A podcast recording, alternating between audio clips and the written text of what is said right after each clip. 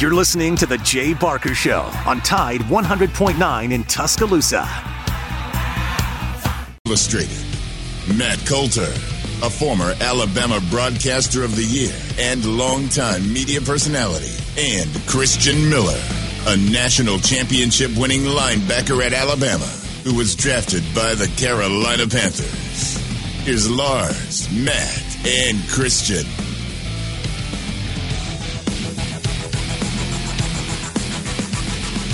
Well, I think really what it helps is it really helps relationships. You know, you get to know the parents better, you get to know the families better, you get to know people better. Um, one of the things that always strikes me, and this is one thing that you couldn't do during COVID, so I guess one day that class will come up, but every time I take pictures with the guys that graduate, when they walk up to me and I shake hands with them and congratulate them, the first thing that comes to my mind is their home visit you know, when I was in their home, whether we had fried chicken I, or what, whatever the situation was. I, that's the first thing I remember. And, uh, and that's because you develop relationships with the family and the parents. Uh, you're in their home. Um, their hospitality is really, really appreciated. Uh, we've got some great parents, and obviously we want to have great relationships with them. So um, I think it has a huge impact for me in terms of getting to know them, and I think it has uh, a, a, good impact on them in terms of they get to evaluate and get to know us a little better. Two quarterbacks in this class.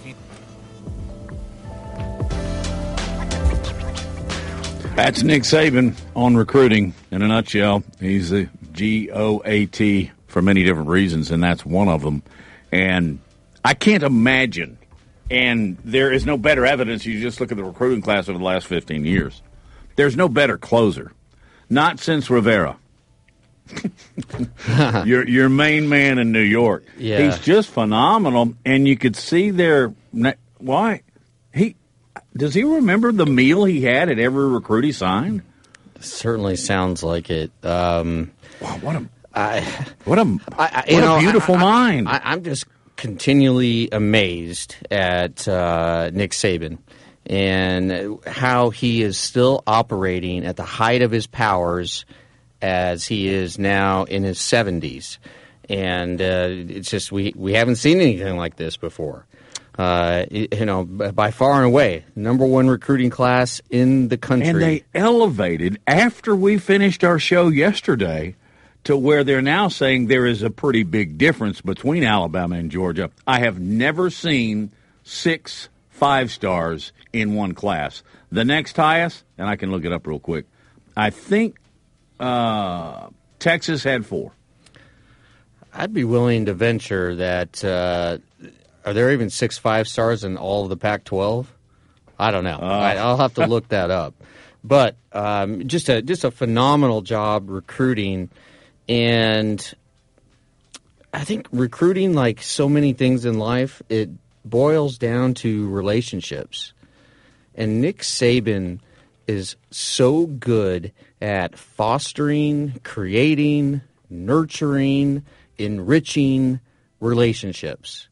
And uh, there, you know, I've been in his office quite a few times, and the Nick Saban you get one on one, Matt, is far different than the public perception of Nick Saban, the, the, the press conference Nick Saban and he is as smart as anyone I've ever met. And I think uh, he could have easily been, uh, you know, a Fortune 500 CEO. Um, you know, after his dad passed away at age 46, he goes back home for the funeral and he tells his mom, I'm going to take over dad's service station. I'm getting out of coaching. I think he was just a, a GA at the time, just recently married to Miss Terry. And his mom said, No, no way. You need to forge your own path. You need to create your own story. You're not going to clean up and pick up the pieces that your dad's untimely death left behind. And uh, and and and I and I look, he would have done that. He would have happily done that. And he, he has a fascination with cars you know, and and uh, in his, his I mean, I, I could dealerships. I could, yeah, yeah. I mean, I, I could talk a lot about Nick Saban and his, and his fascination with cars and and how so part of the process of of uh, you know his his football philosophy also applied to his philosophy of uh, getting uh, giving a car a good oil change and washing the windshield and and all that stuff. But uh, the the point is, he's just so smart, and you uh, combine smarts with just. Uh, uh, an internal furnace that is at full blast all the time and you're 70. just working, working, working, working. Yeah. I mean, it, it, you know, I've I've been on shows all, all throughout the country, and everybody wants to know what's what's the secret sauce of, of Nick Saban, and I always tell tell people it's it's fundamentally simple. It can be distilled into two words: hard, hard work. work. I agree. There's no shortcuts and, in life. No, uh, and he knows that. And you know what? He also passes that along to his players. Uh, and that's why they're now 70 in the National Football League, which is an all time record. But we also have to tip the Auburn cap. Man, what a job Hugh Freeze has done. They were, I think, 62nd going into yesterday. You know where they are now? Top 20, 19th. Yeah. I mean, what a remarkable game. I mean, I think and, I think he's higher than Ole Miss. Uh, Ole Miss is Ole Miss had a little problem yesterday. I don't think they. I don't think Lane got what he wanted, much less needed. But here's one thing that jumped out of me in all the recruiting news, and there is a ton of it, and we'll discuss it. Aaron Suttles is coming on in just a little bit, but man, and I'm I'm pretty certain that his ire was raised by Hugh Freeze. Ryan Day is not a happy guy. He's had several players flip the most noted was Kayin Lee. You brought this up yesterday. Mm-hmm. And the details of him, he was an Ohio State gonna be signee. He signed with Auburn yesterday. And yeah. man, he went on, Ryan Day went on a rant, which, by the way, it, it seemed ill placed because this has been going on for decades now. Once a guy has recruited, you've recruited, he's committed he he I guess is of the belief that you're supposed to lay off of him. I'll, I'll Nobody bet, I'll does bet they don't. No, I bet they don't. No coach in the country does no, that. No, and they and Auburn you think, stayed you on think Alabama kid. did that with the the best offensive lineman in the country out of Iowa? No, I'm sorry. He said something about being a Hawkeye. We're not flying out there anymore. Um. Anyway, um, Saban had another. As I jump back and forth between the two, by the way, uh, don't get upset if you're a Blazers fan and you see UAB at 107. They only signed 10 yesterday. And numbers have a lot to do with your placement in the top 130 something, I guess. Yeah, I definitely want to get into later in the show uh, Trent Dilfer's comments about this class and his vision. It, it, it, it, caused some people to kind of scratch their heads around the country. But, you know, it, UAB football is going to be interesting. it is going to be interesting with Trent Dilfer. If uh, it is true, and in most cases it is, you reflect the personality and your coach, you're right. UAB is going to be very interesting. He's his own guy now. And you know what? I love it. Mark Ingram, way to go take a chance. Yeah, we're going to have to get Mark Ingram on the show. He's always been uh, very generous with his time. But uh, going back to Hugh Freeze, I, I, don't know if you've spent time with Hugh in, in yeah, a, little bit, a little one-on-one. He, he's a charming guy, and isn't it interesting, Matt, how quickly the past sins have been not necessarily forgotten, but nobody's talking about him anymore now for a while, to now, my surprise, more so than I thought. But but, but now it's now. all about uh, hey, he's hey, done more than three. Why? He's They're nineteenth yeah, in recruiting. He's done more than three weeks than Bryan Harsin did in you know two years. That's sadly true. Yeah, uh, I mean that Bryan Harsin may go down as the worst coach in Auburn history. Uh, who was the guy that you brought up? No, we're not going to go distance on that, but. Um, and you know what? He, Hugh Freeze, if he stays at well, he's pretty. He's still pretty young, right? Yeah, fifty, something like that. He can hang around and make his mark in Auburn football lore as well. Uh, and as expected, um, making a lot of racket is Deion Sanders. His son is going. The number one recruit from last year is going. Yeah. Um, he's he's rocking. It's going to be again. This is a fascinating experiment going on in Boulder, Colorado, and if uh, Deion Sanders can turn this thing around, and I'm sure he will. I mean, it just seems like it uh, that uh, you know guys want to play for him. there is money in Boulder. There's money in Colorado. Um, yeah, that, it, it's just a. It, it, like I said, it's going to be very interesting to watch from afar to see if he can kind of do the unimaginable, and that is turn Colorado around in you know one, two, even three years, because Colorado is bereft of talent right now. Or Yeah. they they were. What were they? What were they're they? not. One and eleven. One and eleven.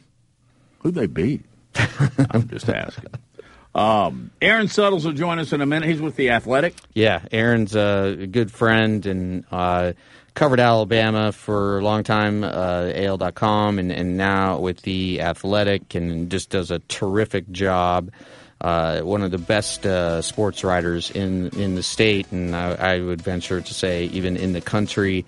And uh, just again, he, he's he's got uh, his finger on the pulse of the program, and I, I want to talk to him about NIL. I, I still don't really understand it, and, uh, and maybe Aaron can help sort of uh, shed some light on how the money is dispersed. I mean, Let me ask you something going into this break. Aaron's coming up. Would Alabama have had the number one recruiting class without NIL? the thing is, I think Alabama's at a deficit. I don't think they. I don't think they use it. I think kids go to Alabama because they want to go to Alabama. I They agree. want to play for Nick I agree. Saban. I, I do think it plays a role in places like Texas and Texas A&M. but you know, you have like uh, I mean, they, in fact, they talk about it, advertise. Pat Narduzzi, coach, saying, "Oh, I know of a quarterback who was offered five million dollars by two different schools." Like, what are you talking about, dude? Name the schools. And so- I mean, uh, that like- indicts a lot of people. But but, but like the thing is, like it's that. not illegal. No, And so, if you're going to say something like that, then back it up. well, Nick Saban tried. How'd that work out? Yeah. Uh, they're going to do a movie about it. Maybe a book. Maybe not. Hey, you're listening to Big Noon Sports. Christian Miller, Lars Anderson, Matt Coulter, Farah. You having a good time? That's autumn. You're, you're, that's autumn. that's why she gave me that look. yeah, wow. she she did. How She- old are you, sweet she girl? Saw you the, the How old are you? dust here. Five. She's got to look at five Yeah, because I just got my head burned. yeah. She's my doppelganger. Autumn. Autumn looks just like her Merry daddy. Christmas, sweetie. and there's Lincoln down there being a good guy. So we've got a house full of Christmas on Big Noon Sports. From T Town to the Plains, this is Alabama's most in depth analysis on the SEC. This is Big Noon Sports. Roll Tide, the best sports talk, period. Your home for Alabama sports. Tide 100.9 and streaming on the Tide 100.9 app. Hey, Pete, how's business? It's great. Foot traffic's still way down, but more people are finding me online. Nice. How'd you pull that off? Well, the first thing I did was go to windy with the low at 12, the chance of a few snow flurries, the wind chill index below zero after midnight. Tomorrow, cold and windy, the high 24. I'm James Spann on the ABC 3340 Weather Center on Tide 100.9. It's 51 degrees in Tuscaloosa.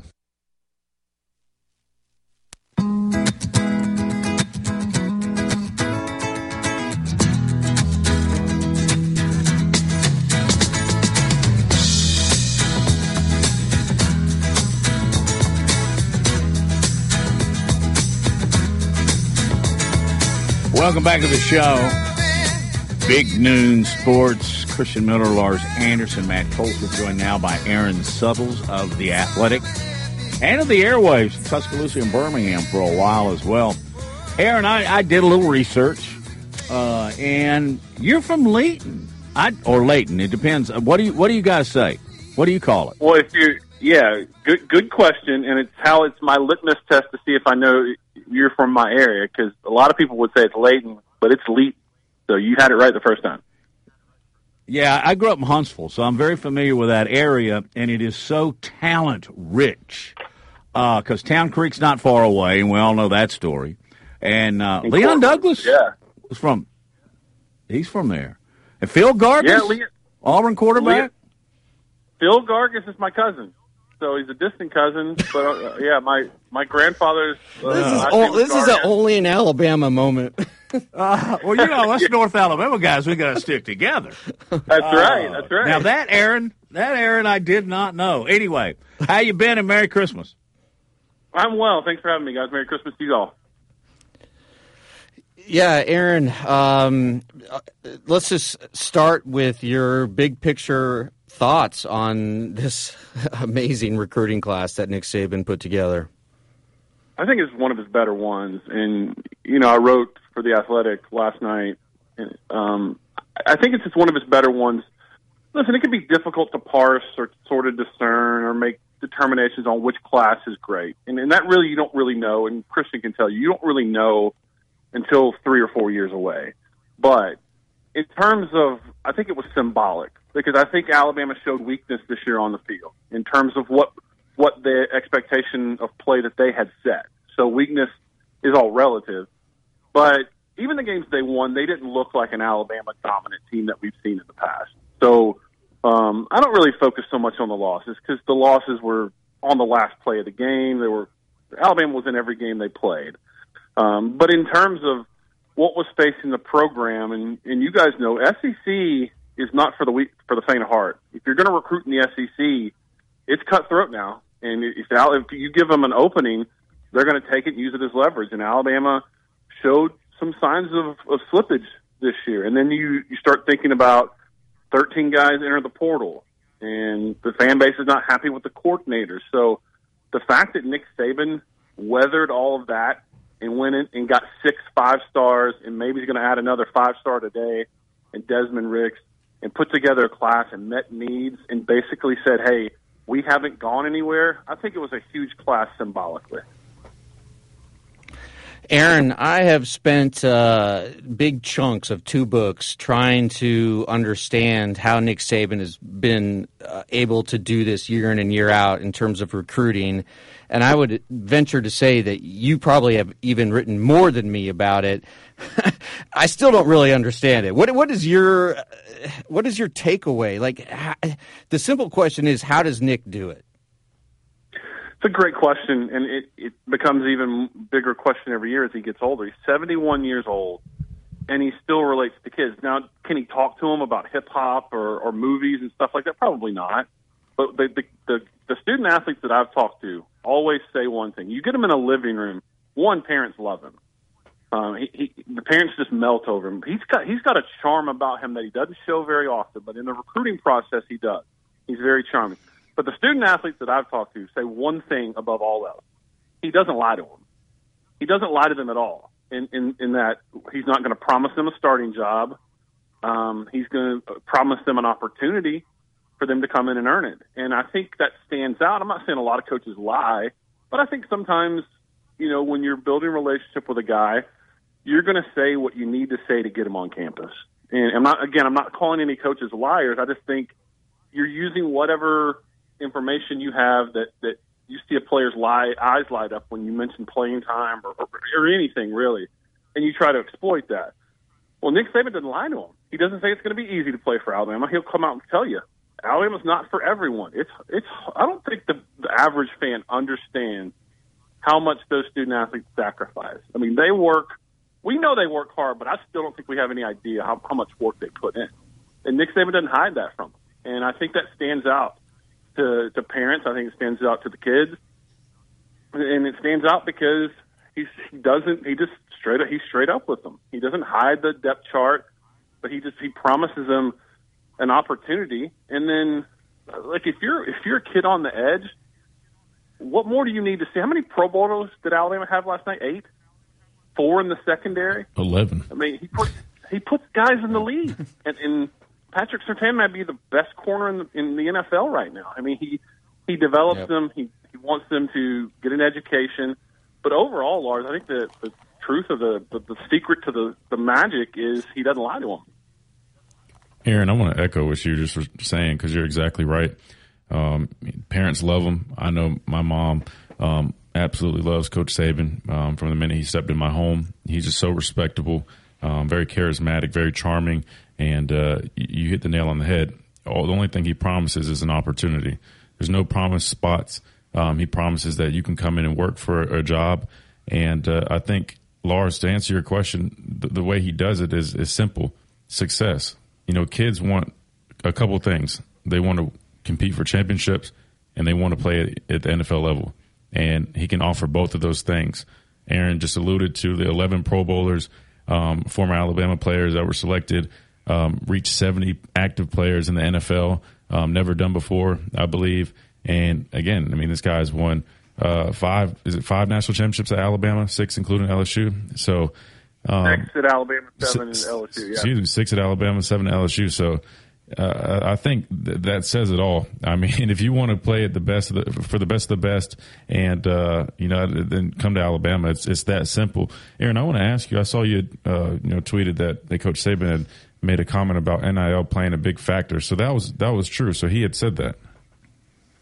Yeah, he did, and I think he was talking about more in. Listen, I'm, I'm I don't know the ins and outs, but I can tell you Alabama did use NIL. I mean, I think anyone with common sense, but I don't think it's anywhere near what people would imagine that Alabama paid in NIL. I think what Coach Saban was saying is there were some players that probably priced Alabama out. Like, uh, you know, I heard some some rumors on some five star guys that wanted a lot, a lot of money, and Alabama, um, they just weren't going to go that high. I, I guess is one way, and I, I have to be careful because Alabama is not really associated with its NIL collective it's like a separation church and state almost there. But um, I do know that they are. Listen, Nick Saban will tell you he's all for NIL, and if you find anybody that had more success in NIL than Bryce Young or Will Anderson in the past year, I'd love to see it because that's the success I think Nick Saban sells to recruits is that we're going to create a tremendous brand for you. You come to Alabama and you play well, we're going to give you a stage that's probably unparalleled across the rest of college football. And in that, you can go sign some some really big deals, which I think Bryson and Will did. Um, but I do think it's a new world. This is this is this is a really our second go round with NIL in terms of how it's affected recruiting. Um, I'm curious to see where it goes in the short and long term. If it, it's if it's really a model that is sustainable. But right now, it is being utilized, and in Alabama, you know, their collective did really good work in getting the guys they got, and some of the guys wanted more money than, than the collective could provide for them, and so they didn't up didn't end up at Alabama. Aaron, with Bryce Young leaving this year, you know that quarterback position is going to be wide open. You got guys like Jalen Milroe, Ty Simpson in the program. Um, just signed two quarterbacks um, yesterday uh, in the recruiting class. What are your thoughts on that quarterback position? Do you see them potentially going in the portal, searching for another guy at quarterback, or do you think they might have uh, the next guy um, at the position already in the program or coming in in the signing class? You know, it's it's a it's a really valid question and one that's really relevant today's college football because we see the portal, the position that's really most active is quarterback because if you're not the guy, you know, you have options now. You can go search for another job. What JT Daniels is what on his fourth or fifth school right now. So I, I think they want to give Jalen and Ty Simpson every opportunity to win that job. And, you know, we have seen Jalen play this year in, in meaningful snaps in games in the SEC. We have not seen Ty Simpson. So I think they would like to see one of those guys. But in today's college football, unless you have an established starter, you have to be open at least to to the portal. Um, if if somebody became available that would fit Alabama's system and what they want to do, and had the experience and the skill set, you would be foolish to turn them away. Um, but it's really it's a balancing act, Christian, because if if you do that, say for instance Alabama got a, a transfer quarterback now, there's a potential that you you might lose both Jalen Milroe and Ty Simpson before spring practice. Sure. Um, so it, it's a balancing act. And, and look, Nick Saban's been through this before. The fact that he kept Jalen Hurts in 2018 was I'm still marveling at how he he managed that relationship and kept him on an extra year. So he's he's been through it before, but it, particularly at that position, it is so difficult to manage your roster in terms of depth and, establish any depth because they players have more options than ever. But to answer your question, I, think I think there would probably go through spring with trying those two guys out, and then the two freshmen that you mentioned, Dylan Lonergan and Eli Holstein, and figure out if they got a starter there, and if not, they might have to dip into the portal. Aaron, you know the drill here. Can we beg another segment from you? Sure. All right, let's do that. Hey, This by is the great way, stuff. by the way, Aaron, um, you and I are going to pull aside here in just a minute and talk about bourbon. Okay? I love it. so do I. this is Big Noon Sports. From T Town to the Plains, this is Alabama's most in depth analysis on the SEC.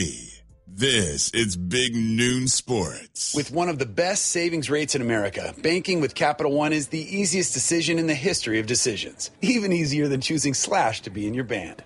Next up for.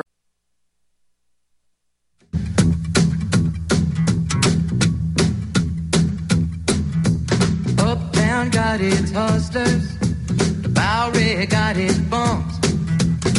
42nd Street got Big. Big Noon Sports. Christian Miller, Lars Anderson, Matt Coulter, and our guest is Aaron Suttles of the Athletic.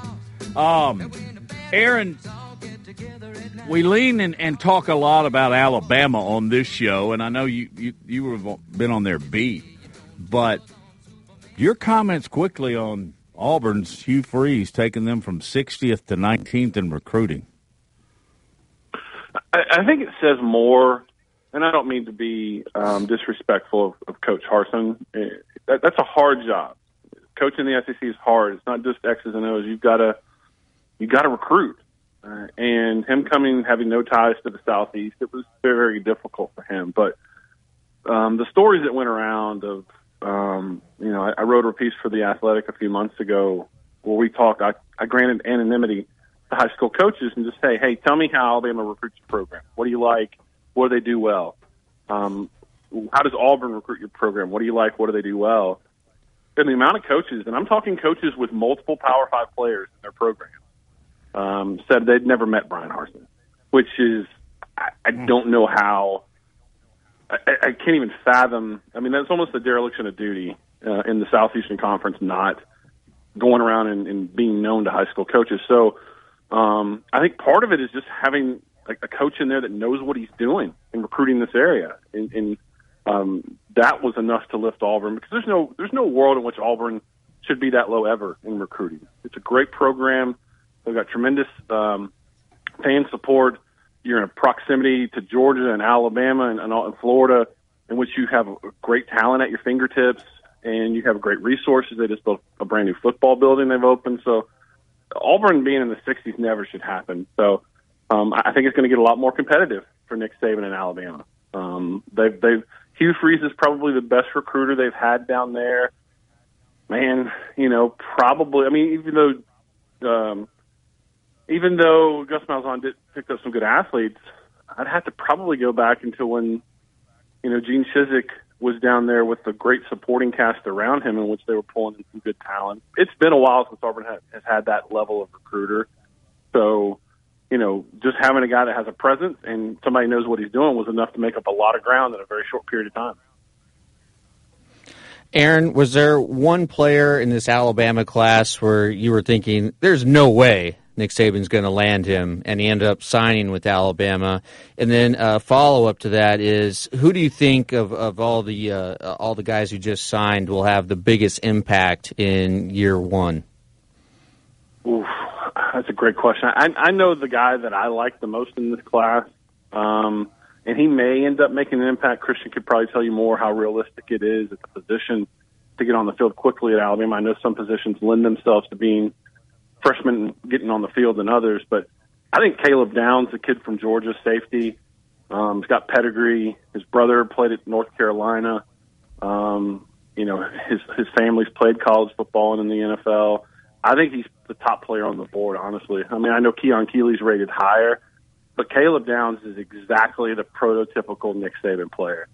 Great family, smart kid, um, has his priorities in order. It means football means a lot to him. I, I think he's got a chance. Now, I don't know how realistic it is at safety, given the complexity of Alabama's defense that he comes in and plays. But I, I think he's going to put himself in good position. You know, the person that I thought Alabama would have a really hard time getting is is Justice Haynes, the running back out of Georgia, simply because when you're a legacy to a school, and Christian could probably tell you about this, the fact that his father was a legacy in, in, in Power Five football, and then Christian went elsewhere. But usually those ties are very hard to break. Um, and some fathers are, are real big on wanting their sons to go play at their alma mater, and some fathers are, hey, this is my son's decision. I want him to pick what's best for him. And but the fact that Justice Haynes was a, a very really good running back, the fact that Georgia produces really good running backs, the fact that his father played there, the fact that he lives in state, and the fact that Alabama pulled him away um, was remarkable. So um, those are two Georgia kids, and Caleb Downs and Justice Haynes, that I think you know they're they're sort of Nick Saban guys in terms of the character that they have on and off the field, and the the athletic ability that they were born with and that they nurtured and, and got better. And and those two guys are, are chief among those two in in this particular class, I think. Aaron, I don't know how much you keep up with the NFL, but um, one notable name that was left off of the, the Pro Bowl roster was Tua Tagovailoa. Um, he's he, he missed a couple games due to injury, but you know passed for over 3,200 yards, 24 touchdowns up to this point. Do you feel that he was snubbed on that list? Do you feel like he was deserving to be on that Pro Bowl list? I'm sure he's probably going to be an alternate and uh, more than likely will end up somehow, you know, being there. But do you feel that he was a snub? I think he was deserving.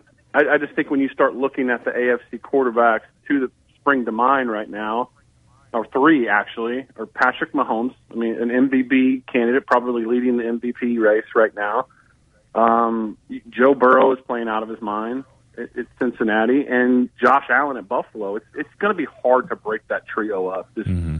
just because of what they are. But I do think the season that Tua had, and I think you, you start talking about MVP and what it means, it's most valuable. Look at what the Dolphins are without him. I mean, even with a tremendous running game and, and, the, and the speed that they have in Tyreek and, and Jalen, um, you take two out of that offense, and they really aren't the same. But I wouldn't call it a snub simply because of the three guys that are I named are so good. But I do think Tua had a very worthy uh, case of being an All Star this year, Pro Bowler. Hey, let's go west. What do you think is happening with Colorado and Deion Sanders? It's it's so interesting. I, I think his rise. I don't know that we've ever seen anything like it in coaching. He's always been. We knew him for for his play. We knew he was a media personality. Um, but this is a guy that coached in high school and and then took a job at Jackson State that a lot of coaches wanted. It's, it's, it's just not the typical route you see when you start talking about getting a Power Five job. What's the usual route? Is you know you were GA some way GA back in the day, and then you get a shot at, at being an assistant coach, and then you get a shot at being a coordinator, and you put in your time. And and Deion is is taking a different route there, and he's he's been he was he was been able to do it because of his name um, because he has recognizability to, even though he didn't play where these kids remember him playing, they know who Deion Sanders is. Uh, but, but it's beyond that. He's been a pretty good coach. Look at what he's done at Jackson State um, with not a lot of resources at all. To get the number one player in the country in, in Travis Hunter last year was that sent shockwaves throughout the sport. And I think Power Five programs took notice that part of your job as a college football coach is recruiting and what Deion has done in very short order. Not only that, but to pull the staff that he's putting together shows that he's respected. So it has not been the typical way we see coaches get a head job in Power Five football, but it just proved. I mean, we're seeing it right here in state too, right, with Trent Dilfer, that there are multiple ways to, to being a Power Five coach, or at least group of five, and, and getting your name out there. And I think he's going to be something to watch because Nick Saban will tell you that He's not the best coach that's ever existed, but I, he'll probably admit to you that he's probably the best recruiter the game has ever seen. So you could be the best coach in the world, but if you don't have the talent, you don't have much choice. So what Deion has done early, we we still don't know how good a coach he is. I don't think, but the recruiting part and the, the getting the, the spotlight on your program, he's pretty he's pretty darn effective. Okay, Aaron. Uh, two more questions for you. I'm multiple question guy. Um, are you surprised that Bryce Young and Will Anderson decided to play in the bowl game? And then, uh, can you handicap the college football playoffs for us and how you see it shaking out? I am surprised. You know, I'd been told two or three weeks ago that, that there were no opt outs, and I believed it at the time. I, I didn't report it because I thought the their I thought their agents would would say no. I thought their agent would say this is a bad idea, don't do it. And then I checked last Friday, and they they still, you know, Alabama started practice last Friday, and I checked in with my sources, and they're like, no, there are still no opt outs, and that's when I decided to to go with it. But I am surprised because they have a lot of uh, a lot at risk. But I'm also not surprised because I, I use the word character a lot. It gets thrown around. There are some guys that come through Alabama that are character guys, and they are such a pleasure to cover because you just know whatever, even if football doesn't work out, that they're going to be successful in life. And I, those, I can tell you my favorite players off that I've covered off the top of my head, and they're all character guys. The guys that you just know they can do whatever they want. Not just about football, but they're really good at football. And I think that's where Will and Bryce fit in. They're both really good at football, but I mean, these guys graduated in three years, and Will was in communication. Bryce graduated in three years in psychology. So I mean, he's a smart kid. They're both smart kids. They're both uh, leaders. Um, so, yes, it surprised me just based on their future and, and what potentially could happen. God forbid if they got injured, but but knowing their character, it did not surprise me at all if they wanted to play one more time with their guys. Um, in terms of handicap in the playoff, I, think it's Georgia's to lose. Um, I just don't think any, they're just so fundamentally sound on the lines of scrimmage that there's so many different ways. You you'd almost have to play a perfect game to beat them. I do think the college football playoff committee did not do them any favors in seeding them against Ohio State. I think Georgia probably deserved a better better opponent than that, but I, I think it's Georgia's to lose. All right, uh, quickly, what is your go-to forty dollar bottle of bourbon? Well, you don't have to go forty. I'll, I'll go my go-to bourbon. If, you, if they have an allocation, you can find it. It's Buffalo Trace. Buffalo Trace is phenomenal bourbon. It will not break the bank. We have trouble finding it in Alabama, but that's my go-to. Have you ever had any legacy? Uh, legacy is not phenomenal bad for an eighteen for, for under $18? thirty dollar bottle of bourbon. Yeah, it's a really really Yeah. quality bourbon. I had something the other day that I loved, and it was the Bullet Rye. Have you had that? I have, and I'll give your listeners. Uh, I know we're, we're running out of time here, but the cheap cheap bourbon that's actually really good is called Benchmark. It's actually made by Buffalo Trace. It's just not aged as long as some of their other well known varieties, but it's perfect for a cheap bottle if you want to throw in your golf bag. Can I drink it neat? Absolutely, yeah. That to me, if a bourbon is worth its uh, is worth the price, if I don't have to throw any ice, you know, I I really, hey Aaron, I really love to go out and have a drink with somebody and see them order something up like a Basil Hayden and then dump Diet Coke in it. I see it all the time. That's I see it all the time. That's something I would do. Yeah. That's definitely something I would do. I just gotta go. Really, really? Why don't you find some JW Dant? I don't even know if they make that anymore. Evan It's Williams like nine dollars a bottle. There you go. Yeah. Okay, there you go.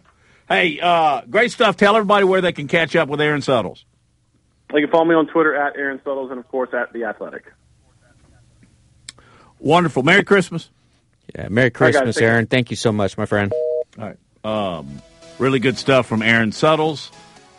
You uh, you have news about one o'clock? Yeah, Tim Brando, uh, who is sort of struggling to get back to Louisiana right now uh, with travel issues. He's nice enough. He's going to join us from a airport somewhere at the top of the hour. He did a game last night, didn't he? I think he did Villanova.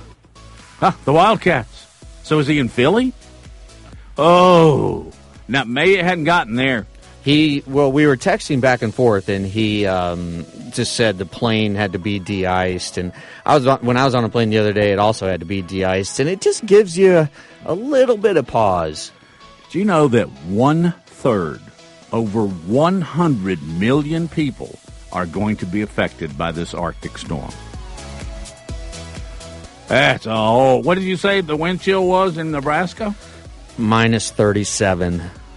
Yeah, Minus It's gonna get- it's gonna get I up. mean, and the, the actual temperature in Nebraska right now is minus ten.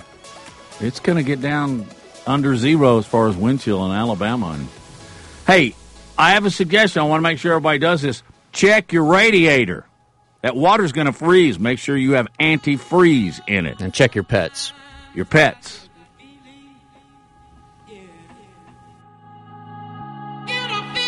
Covering SEC sports like kudzu on the roadside. This is Big Noon Sports. The best sports talk in the state. Tide 100.9 and streaming on the Tide 100.9 app. Did you know Nissan EVs have traveled 8 billion miles? Just a quick trip to Pluto and back. And what did we learn along the way? Well, that an EV can take. Windy with the low at 12, the chance of a few snow flurries. The wind chill index below zero after midnight. Tomorrow, cold and windy, the high 24. I'm James Spann on the ABC 3340 Weather Center on Tide 100.9. It's 51 degrees in Tuscaloosa.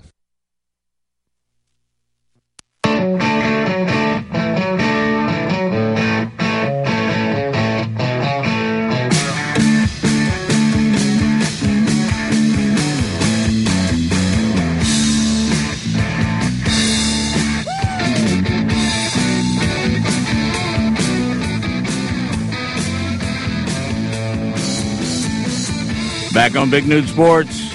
Christian Miller, Lars Anderson, Matt Coulter. We'll be joined by Tim Brando at the top of the hour. Wanted to just uh, bring up a couple of NFL notes because I think we all saw this coming. But uh, Jalen Hurts will not play this weekend for the Eagles at quarterback. They will go to, I, I think, oddly enough, and man, I hope he does fantastic uh, based on his love of, of Mike Leach. But Gardner Minshew, the mustache, is going to get the start. And um, I just read this that uh, Lamar Jackson will not play. Does anybody have an, any idea or ever heard of his backup? I'm going to lay it on you. Tyler Huntley. Tyler Huntley. Played He's good. him. Yeah. Tyler Huntley's a good player. Yeah. right. Played at Chris- Utah? Christian, Christian, yeah, played Christian. Yeah, him. give us a break. Yeah, what's he like? He's a he's a very athletic guy. He's very um, you know explosive, quick. He's very similar to Lamar in terms of his elusiveness and ability to make plays with his legs. Um, you know, obviously, you know, throwing the ball, I wouldn't say he's the, the most effective passer, but he can make the throws.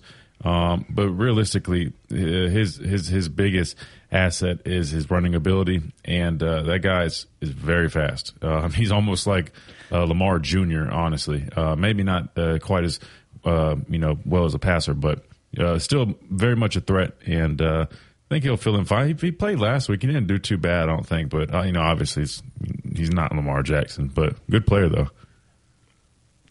Christian, I, I, I never like to put you in a position where I- I'm kind of asking you to criticize a player, but and, and, It's because he doesn't like to do that. I know, and, and I don't either. I don't either. No, I- No, I I, I I, don't- really don't. either. But I, I do question Lamar Jackson and his decision not to sign the long term deal. I mean, but uh, with uh, the Ravens before the season, and also the fact that I question him representing himself. So let's not really focusing on Lamar, but what do you think about players representing themselves and not using an agent? Um, that's it's tough because uh, someone like myself, you know, I take pride in kind of, uh, you know, my my own financial literacy and, and my ability to kind of manage my own stuff. I do um, have someone I work with. However, um, I'm very much involved, and and for a while, I, I like to uh, do my own thing. Um, however, that being said, in terms of representing yourself and being able to speak that contractual language, uh, that's that's very difficult. And uh, I, I almost would just maybe just you know recommend you having someone at least in your corner that is experienced to be able to do that kind of stuff. Um, but if he feels comfortable enough doing it, that's fine. There's several other players. I think Richard Sherman also represented himself. Obviously, was a Stanford grad, so he's pretty smart himself.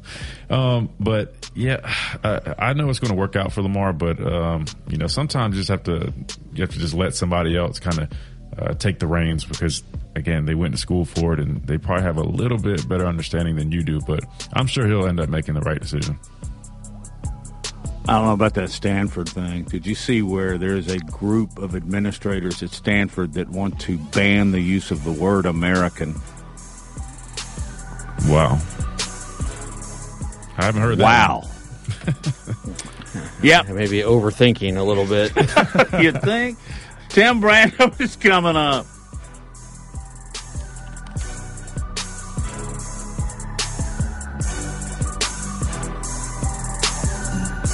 This holiday ad will be over in 27 seconds. Unlike the new Duracell battery with Power Boost ingredients that can last 19,976. Welcome back to Big Noon Sports with Lars Anderson, Matt Coulter, and Christian Miller.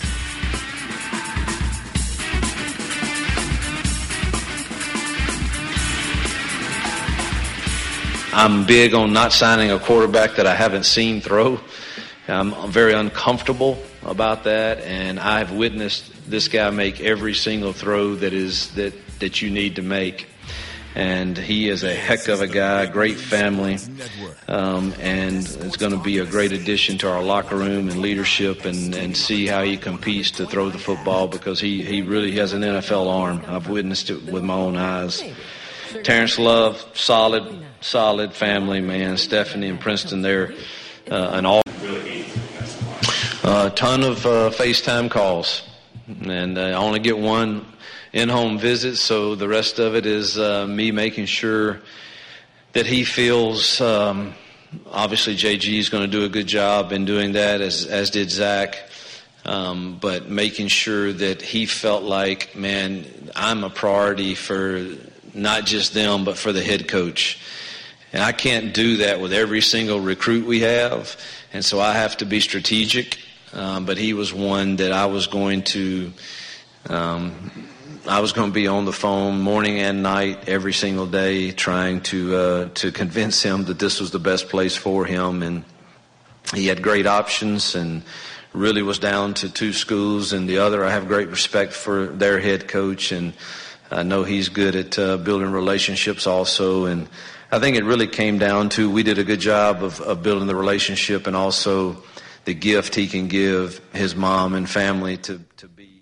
Uh, there you have Hugh Freeze, and he's talking about specific recruits, how he recruited, and I, I think also of equal importance as he has rounded out his staff.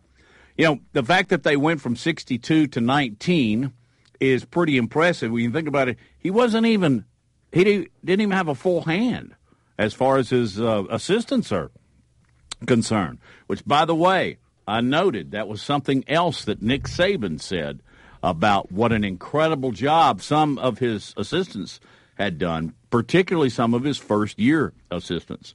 And when you're getting a class that is 20 points higher than Georgia, um, I think there's a lot of credit.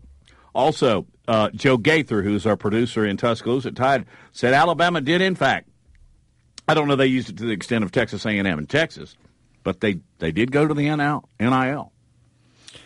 Yeah, and um, I, I still am trying to come to grips with how big a factor NIL is playing because I would have thought uh, from the outset that uh, basically kids are going to go to the highest bidder. I mean, that uh, I, maybe I would have done that. I, I don't know. Like in, in, in your job, man. Ask. I mean, Christian. Well, if, if I yeah, well, Matt, if uh, if you could make more money at a different radio station or a different different program, I know you love Christian and I, but uh, yeah, but you know, I'll be honest with you. A lot would have to do with the radio station. If it's uh, Ten Water out of uh, Debunco, you know, California, no, I'm not going to leave for that. I mean, you, you understand? Yeah. I, I, think there's more than just the way how much NIL money.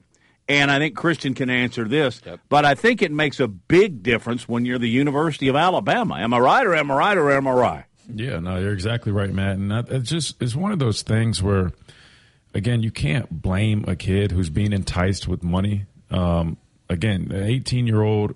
I mean, you have someone you know shoving three hundred thousand, five hundred thousand dollars in your face and saying, "Hey, come here, we'll get." I mean, that, that you can't you can't blame the kid. It's just one of those things. I wish it was set up because again, this is just turned into bribery, right? I think it was intent, intended to be when you get to the program, you know, the the the how you perform, um, what you do on and off the field. Um, create your value there, and then that's when you you start you know capitalizing and uh, earning some some opportunities uh, to make that NIL money. Just I just don't understand how it's legal right now to basically buy players. Like it, it just feels like professional football. I mean, it's almost like these kids are free agents and they're signing to whoever's offering the most money because that's a, that's a, a similar situation in football. You'll have you can either go to a team who might be a terrible team, but they're offering you a, a, large contract, or you can go to a better team who doesn't have as much money to offer you, but you have a chance at winning a Super Bowl. So that's what it really reminds me of, and uh, I guess it's just whatever uh, the kid has uh, in his priorities. Does he want more money? Does he want a better opportunity? I just urge these kids to make sure they're looking at things like.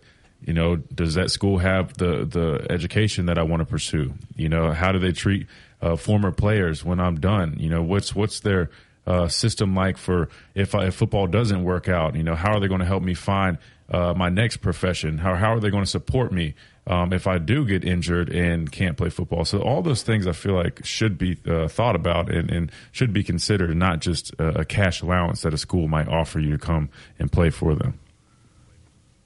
Christian, I, I want to get into your own recruiting story because I think it can be instructive, just sort of how the whole process works. Um, is it the position coach who initially makes contact? Is it Coach Saban? And then throughout the process, how how often are you in contact? Say before you have verbally committed, and and is Nick Saban kind of the closer?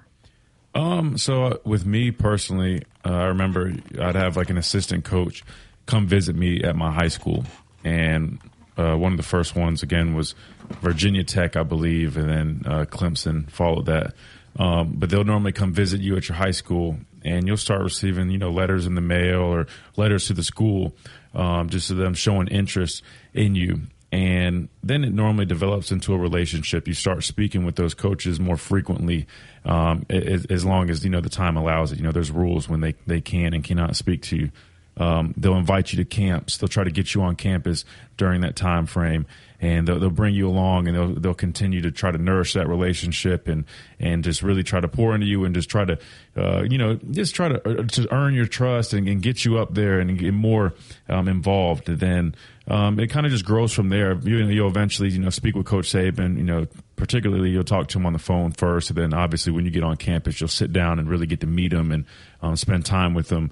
Um, and then it, it ultimately, by the time uh, you know, official visits roll around. You'll have, you know, five official visits to use, and um, you, you, can take those if you'd like, and then that helps kind of narrow it down even more. But it's a long process because, again, it starts with some some mail um, some letters in the mail, and then it uh, slowly progresses into you know relationships um, of them coming to you, then you going to them, um, them coming back to you for in-home visits, you taking an official visit, then ultimately committing, and then eventually signing, as guys did yesterday uh, with National Signing Day. So it stood, but again, it's starting to get a little bit different now with the whole NIL stuff and and all that. So I mean, I, I, that was at least how it was with, with me. I'm sure it's you know pretty much the same, other than the money aspect.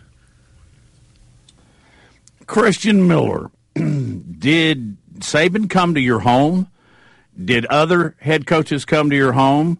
And um, was your dad present? I, I'm, I'm assuming that anybody that was recruiting you would be familiar with your dad's resume. Yeah, so um, actually, uh, Chris Rumph, who uh, recruited me, he was a defense line coach here at Alabama. He actually uh, played in college with my dad. Uh, might have been only like a year, but um, they had that relationship, and and even Coach Saban, um, you know, had a lot of mutual um, uh, relationships uh, with my dad. You know, whether it was like Bill Parcells and, and other various coaches.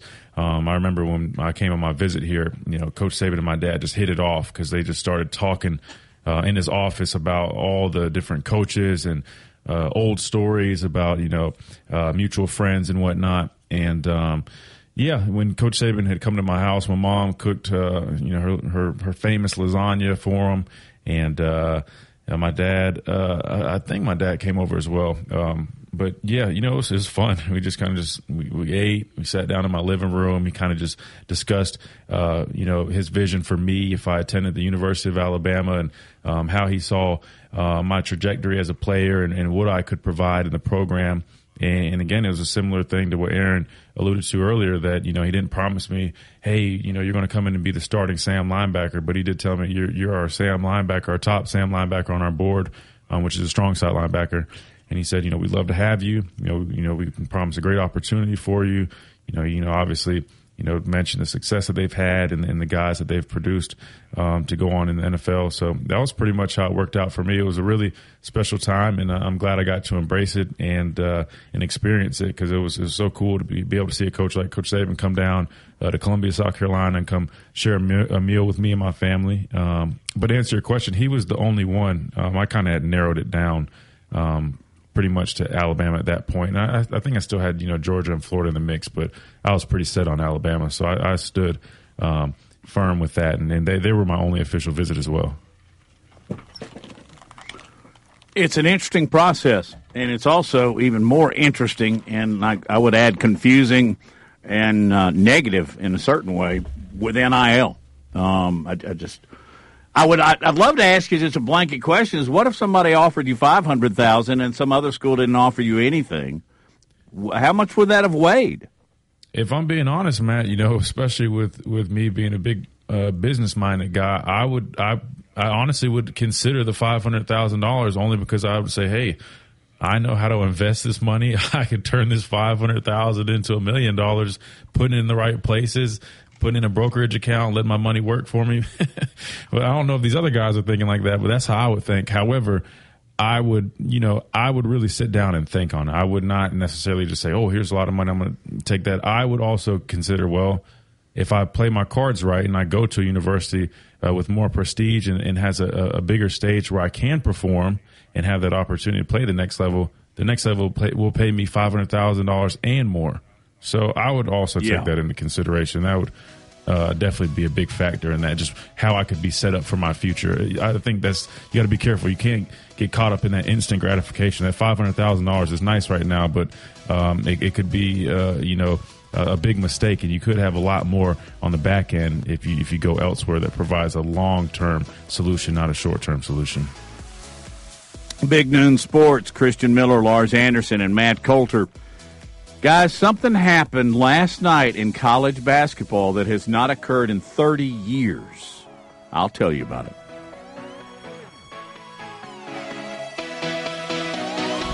The best sports talk in the state. Tide 100.9 and streaming on the Tide 100.9 app. Where does the magic of the holidays come from? The North Pole? Maybe. Sugar Plum Fairies? Probably not. At Walgreens, we know that magic comes from you. It's the whole. Night windy with the low at 12, the chance of a few snow flurries. The wind chill index below zero after midnight. Tomorrow, cold and windy, the high 24. I'm James Spann on the ABC 3340 Weather Center on Tide 100.9. It's 51 degrees in Tuscaloosa. Seven fifty floor. Use promo.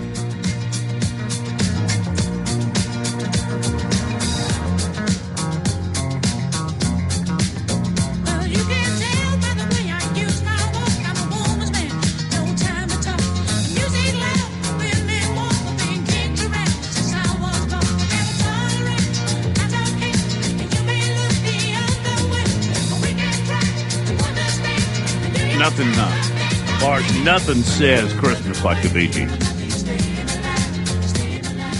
You remember that movie? You were probably seven, but when Saturday Night Fever came out, oh yeah, and it swept the nation, and then disco really took over. I think Saturday Night Fever. Uh, it was supposed to be based in Bay Ridge, Brooklyn, right? And uh, I lived in Bay Ridge for about six months, and it turns out that it is a huge Norwegian enclave. And so uh, I got to know, you know, I'm, I'm Norwegian, and so I, I fit in with, uh, you know, uh, Thor and Leif and all, all, all my boys said that I was on a, I was in a dart league. And man, Bay Ridge is a tough place.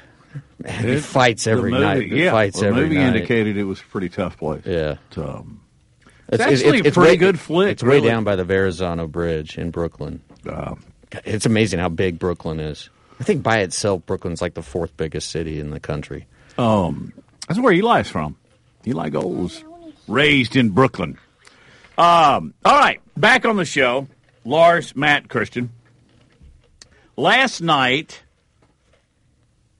uh, small school, Eastern Illinois defeated Iowa by a score of 92 to 83 in college basketball.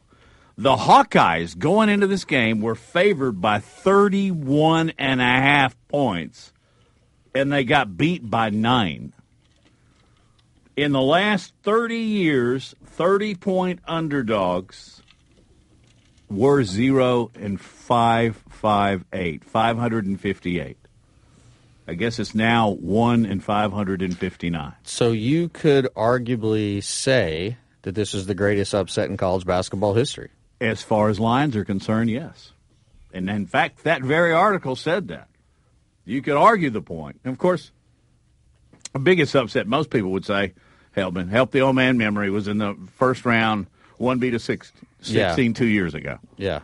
Um, that would be it. But I've never heard of uh, a team that big an underdog going on and winning the football game, a basketball game, I should say. Um, switching topics here, real quick. Uh, something that Nick Saban said in his press conference yesterday really caught my ear, and that was um, he was asked uh, about the cornerback position. And he said, and this is the quote I think corner is one of the most difficult positions to find, and that's still something that we're going to continue to look for. And so, Christian, uh, my question to you is why are corners so hard to find? Well, cornerback's one of the toughest positions to play. You're on an island out there, and uh, it, it takes a lot to to be a, a dominant corner. Um, you got to have the physical traits. You know, nowadays they want guys to have a little more length. You know, back in the day, corners weren't as big, but nowadays corners are six foot plus. You're seeing guys um, as tall as six two, six three now, more frequently playing cornerback.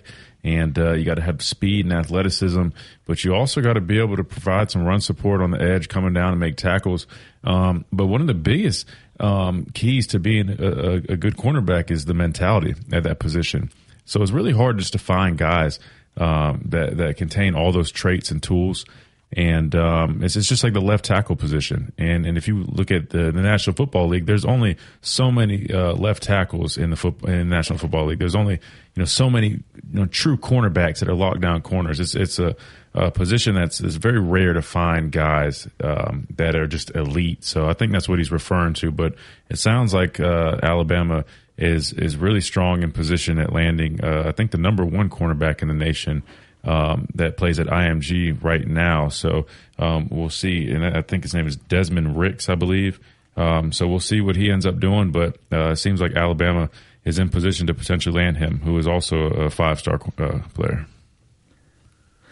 So join us now is Tim Brando, uh, who was calling a college basketball game last night, trying to make it back to his home in Louisiana. Before we get into anything, Timmy, how are you doing? How's the travel going?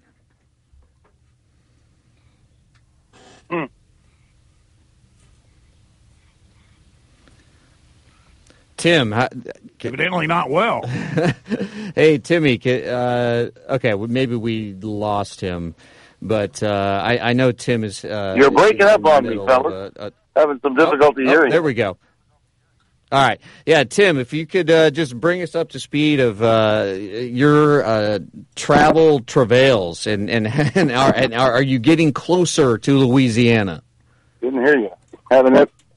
I heard bringing up the speed, and that was it.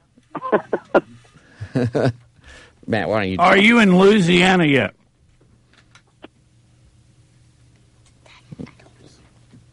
We're having Why technical go ahead difficulties. right it's back? the weather.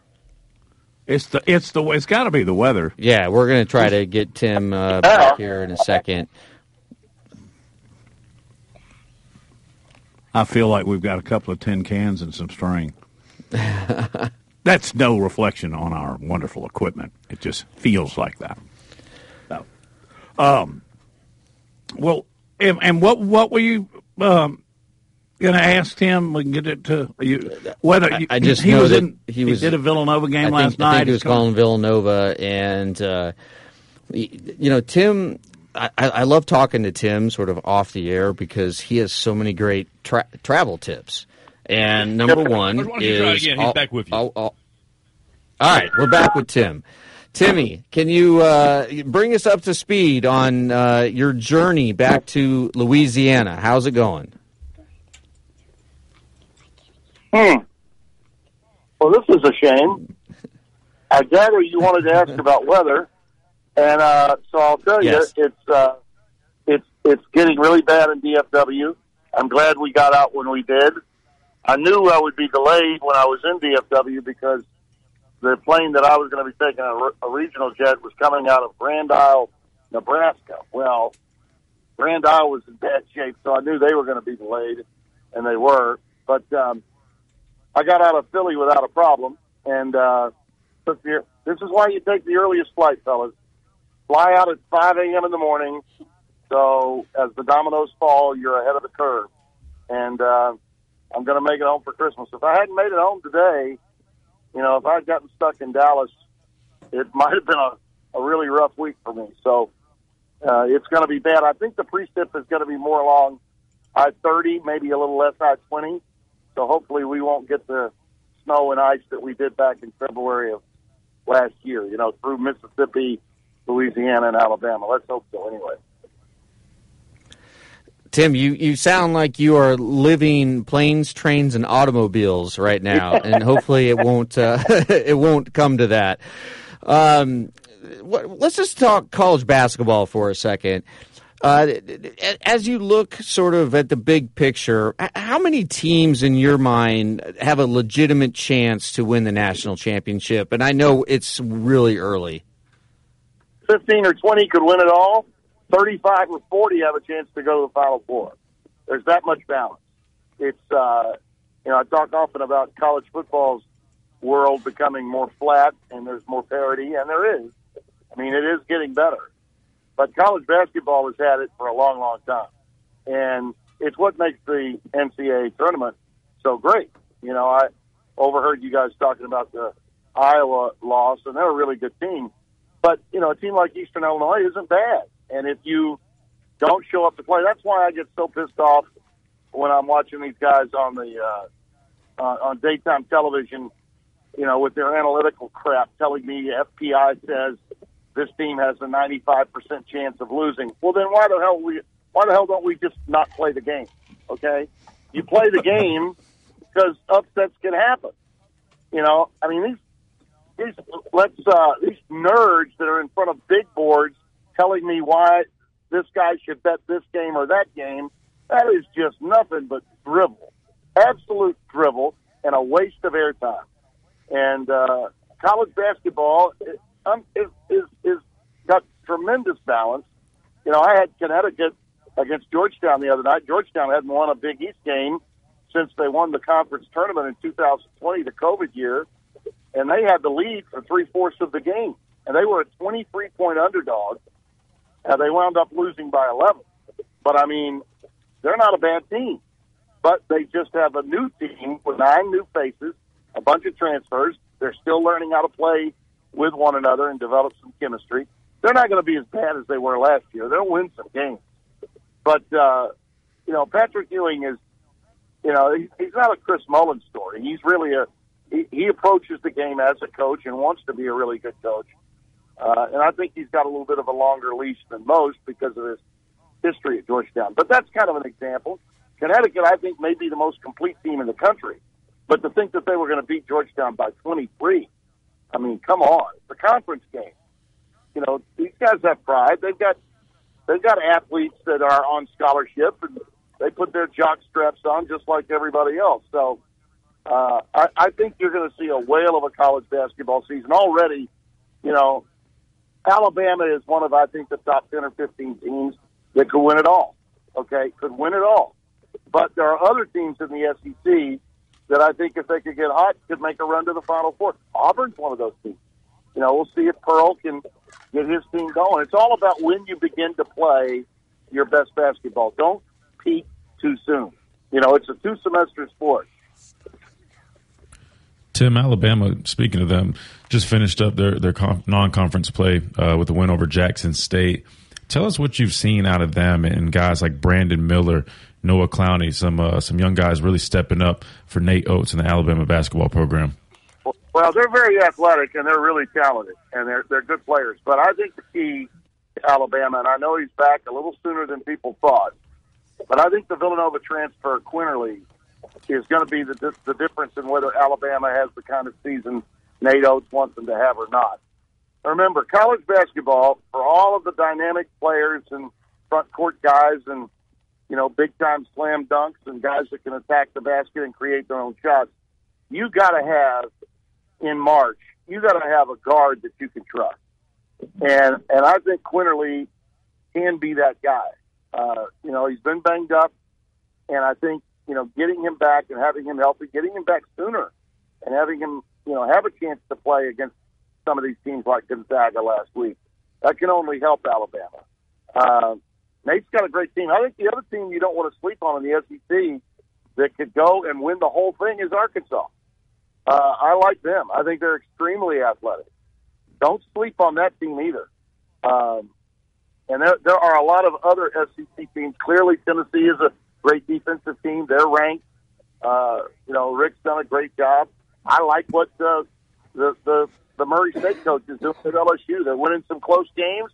The Gibson kid was a, you know, an all uh, AAC player. He transferred over, and along with a couple of his friends, uh, I mean, the, the Kentucky is going to struggle, you know, to be Kentucky this year because other than Tshiebwe, they're underachieving. So, you know, there are a lot of other good teams playing quality basketball in the SEC besides Kentucky. And Mississippi State finally lost their first game to Drake the other night, but that team plays really good defense. They struggle on offense, but they play really good defense. I think I think just as it is nationally is the way it is in the SEC. I, I see four or five teams that can win the conference. But anyway, Tim, uh, I know you're waiting on flights and stuff, and we don't want to interrupt that. But can you no, hang no, through no, a break? I'm headed home. I'm out of the airport. I'm not waiting on anything. I'm home. I made it. I'm good. I'm Oh. in my car. You know, I almost I almost missed Christmas one year when they had a huge snowstorm in Chicago and I was on the road and I I really thought I was just going to curl up in a ball and cry in a corner of the airport. I mean, 'cause all my kids were young. Oh, it was Yeah. horrible. Yeah, it's a it's a tough feeling. Last February, I was coming out of Omaha, and I knew we had bad weather, and my connection to home was canceled. I wound up having to drive in an ice storm down I twenty on a you know it's three hours from Dallas to Shreveport. It took me eight hours, and I'm telling that was the, if y'all remember, everyone was stuck in for like a week last year with that February blast and uh, I missed a couple of basketball games because the airport was shut down. So, um, but if I had not made it home that day, I would have not. I would have been stuck somewhere between uh, Dallas and Hallsville, Texas, and not made it home. So I've white knuckled it before too, Matt. with John Candy. All right, uh, we'll take a break and be right back with more Tim Brando. Covering SEC sports like kudzu on the roadside. This is Big Noon Sports. This holiday ad will be over in 27 seconds. Unlike the new Duracell battery with Power Boost ingredients that can last 19,976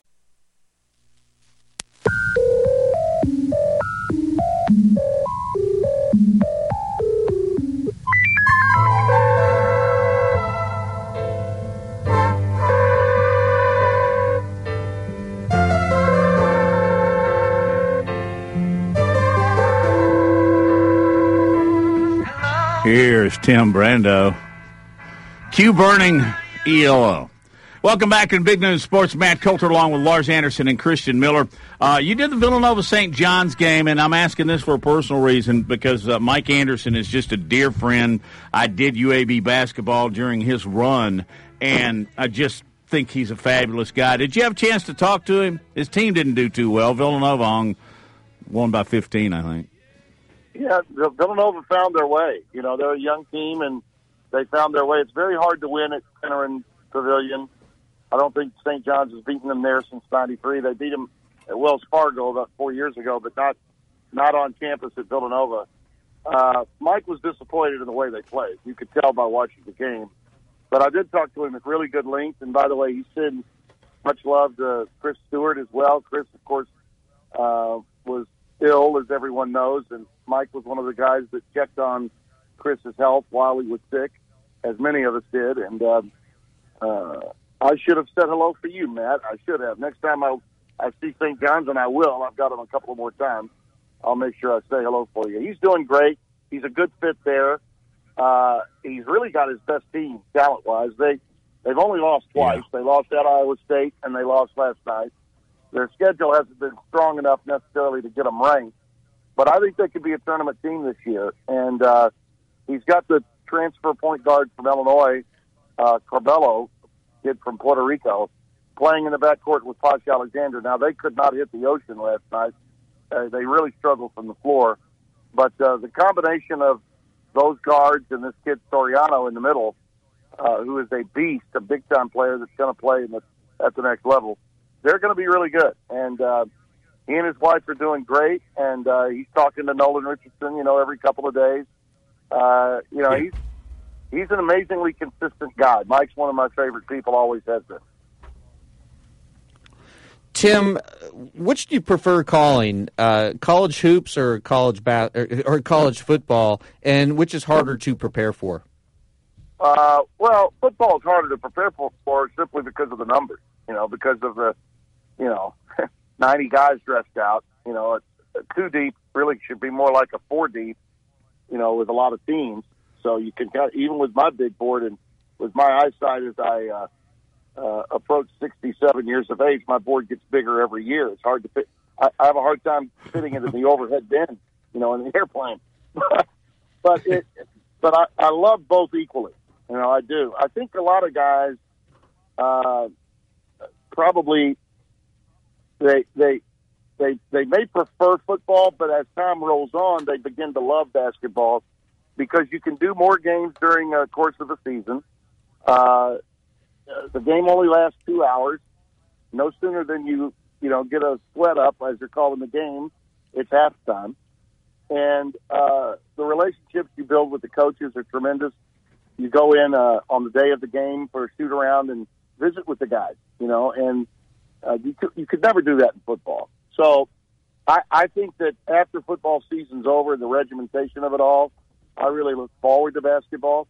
I think broadcasters that uh, uh, maybe are not as into the game as as maybe I might be. When they get older, they struggle with basketball more so than football because the game is so fast. Just as referees have a hard time keeping up with the way the game is played, I think sometimes uh, broadcasters find themselves maybe a play behind or a half a play behind because of the nature of the quickness of the game. Uh, but I love doing them both. I mean, uh, I would never want to give up. There, there's a reason why, after all the sports I did for so many years, that at this stage of my career, I'm by and large a college football and college basketball guy because I love both.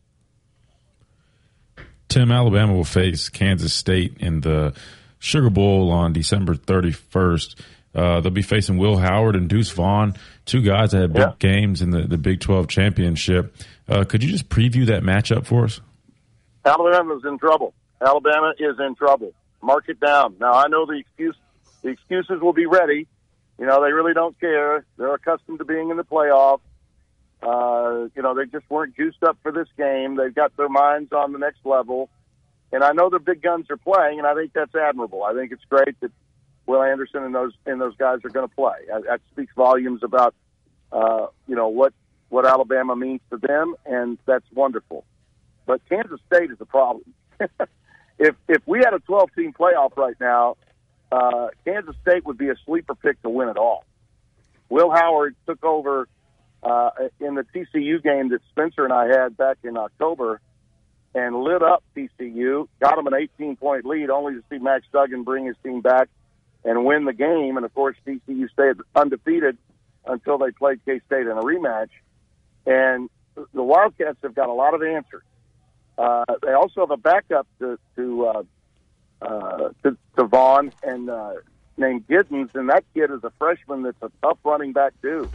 And uh, Knowles, the wide receiver, Malik Knowles, who's had four kick returns for touchdowns, is an explosive wide receiver. Uh, Kurt Warner's son, Cade, is a possession receiver for them, uh, and their tight end play has been very, very good. Collin Klein, one-time Heisman candidate when he played for Bill Snyder in 2012, has become a really good offensive coordinator. Uh, he has really blended in well with what Chris Klieman is doing. And I'll just tell you right now, I like K State to win the game outright. Wow, you heard it. And I quote Tim Brando Alabama is in trouble.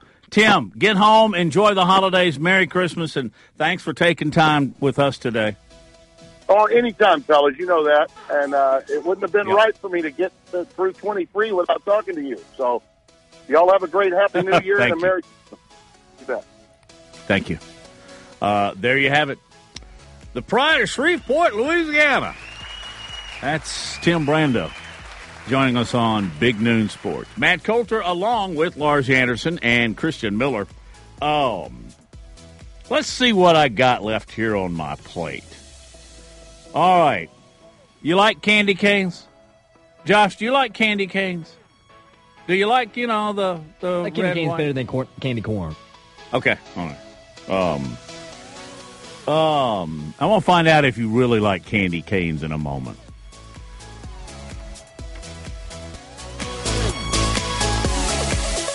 From T Town to the Plains, this is Alabama's most in depth analysis on the SEC. This is Big Noon Sports. Roll Tide. The best sports talk, period. Your home for Alabama sports. Tide 100.9 and streaming on the Tide 100.9 app. Are you ready? The Christmas countdown's on at JCPenney. Through Saturday, use your coupon and dash away with very merry savings on last minute gifts across. Windy with the low at 12, the chance of a few snow flurries. The wind chill index below zero after midnight. Tomorrow, cold and windy, the high 24. I'm James Spann on the ABC 3340 Weather Center on Tide 100.9. It's 52 degrees in Tuscaloosa.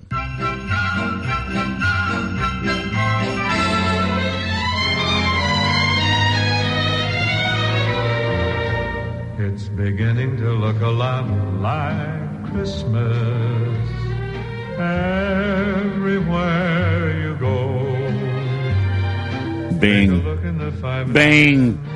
Listening once again. When I was a child, my father literally built our stereo system. Back then, we called it a hi fi. He built it from the tubes to the turntable. And we would be decorating a tree, and my mom would put on this Christmas album because she loved it so much. I just had to take that. I had to take that little trip down memory lane. All right, um, Lars, Josh, Joe, Matt, Christian, everybody get on mic because I want to ask you something real, real quick. Um, I read a story here this morning about candy canes, and I guess most people like candy canes. You know, the peppermint kind, right? Are y'all y'all okay with that? Yep. And then with the good old classic. Yeah. Um, and then that, you know they have others as you know we do in this day and age. We go overboard, but you can get them with cinnamon, uh, molasses, apple pie. But here's where you just go, really, really, America. They now have candy canes with these flavors. Hot dog. Would you eat that, Josh? Would you eat a hot dog flavored candy cane? Only if Joey Chestnut challenged me. Imagine how many. Hey, Christian, does that sound delightful to you? Not one bit. No. So no. And They also have brisket. You want a brisket candy cane? No. I'll Right. pass.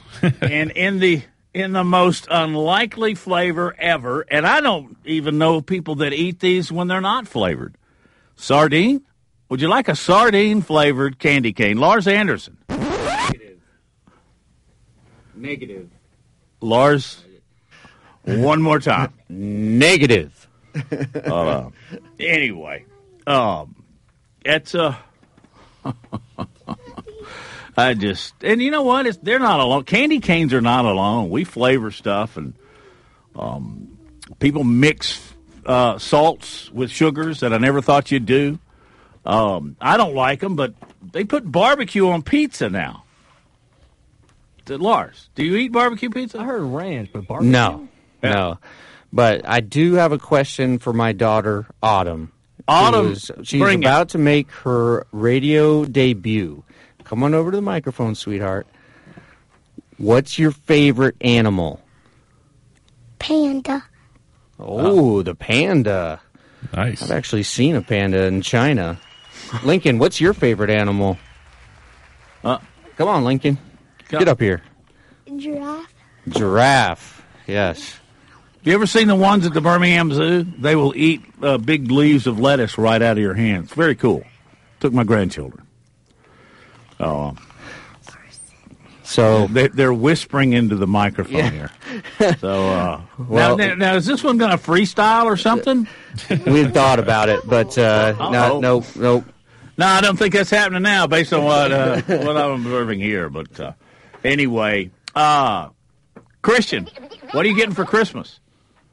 You know that I don't even know. Uh, I'm I'm pretty simple, man. I don't I don't I don't even really, I don't need much, man. I I don't know. I mean, maybe whatever anybody's nice enough to get me, I'm I'm happy with. Maybe a jacket or something. Uh, I don't know. You guys get anything special? Well, I remember when I was a child, and my grandparents would come for Christmas, and they would get socks and underwear, and I would think to myself, "How boring! What? Who would ever even dream of giving someone socks and underwear?" Well, guess what I want this year? Socks and underwear. Um, Autumn's got something to add here. you know why, why I like it? it is because something you don't normally buy for yourself. All right, What's your favorite? What's your favorite sport? Get out of my way. Yeah, apparently.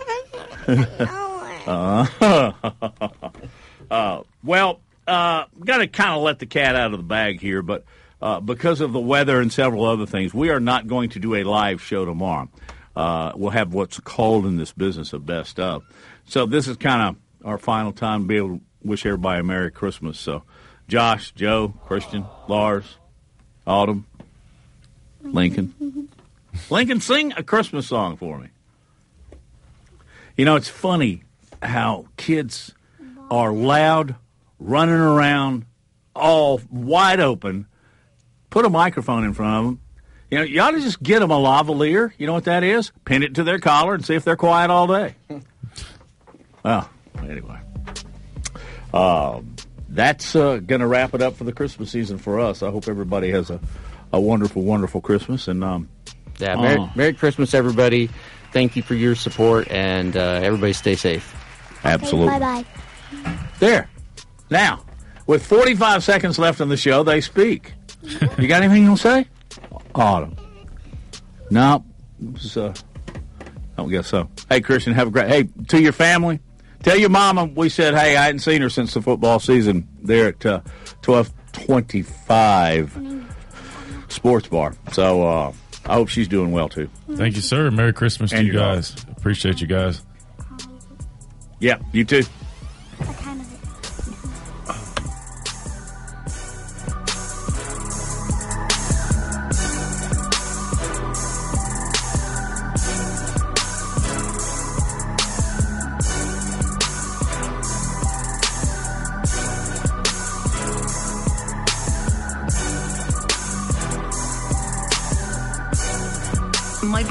Died suddenly, and now my sister and her kids have to sell their home. That's why I told my husband we could not put off getting life insurance any longer.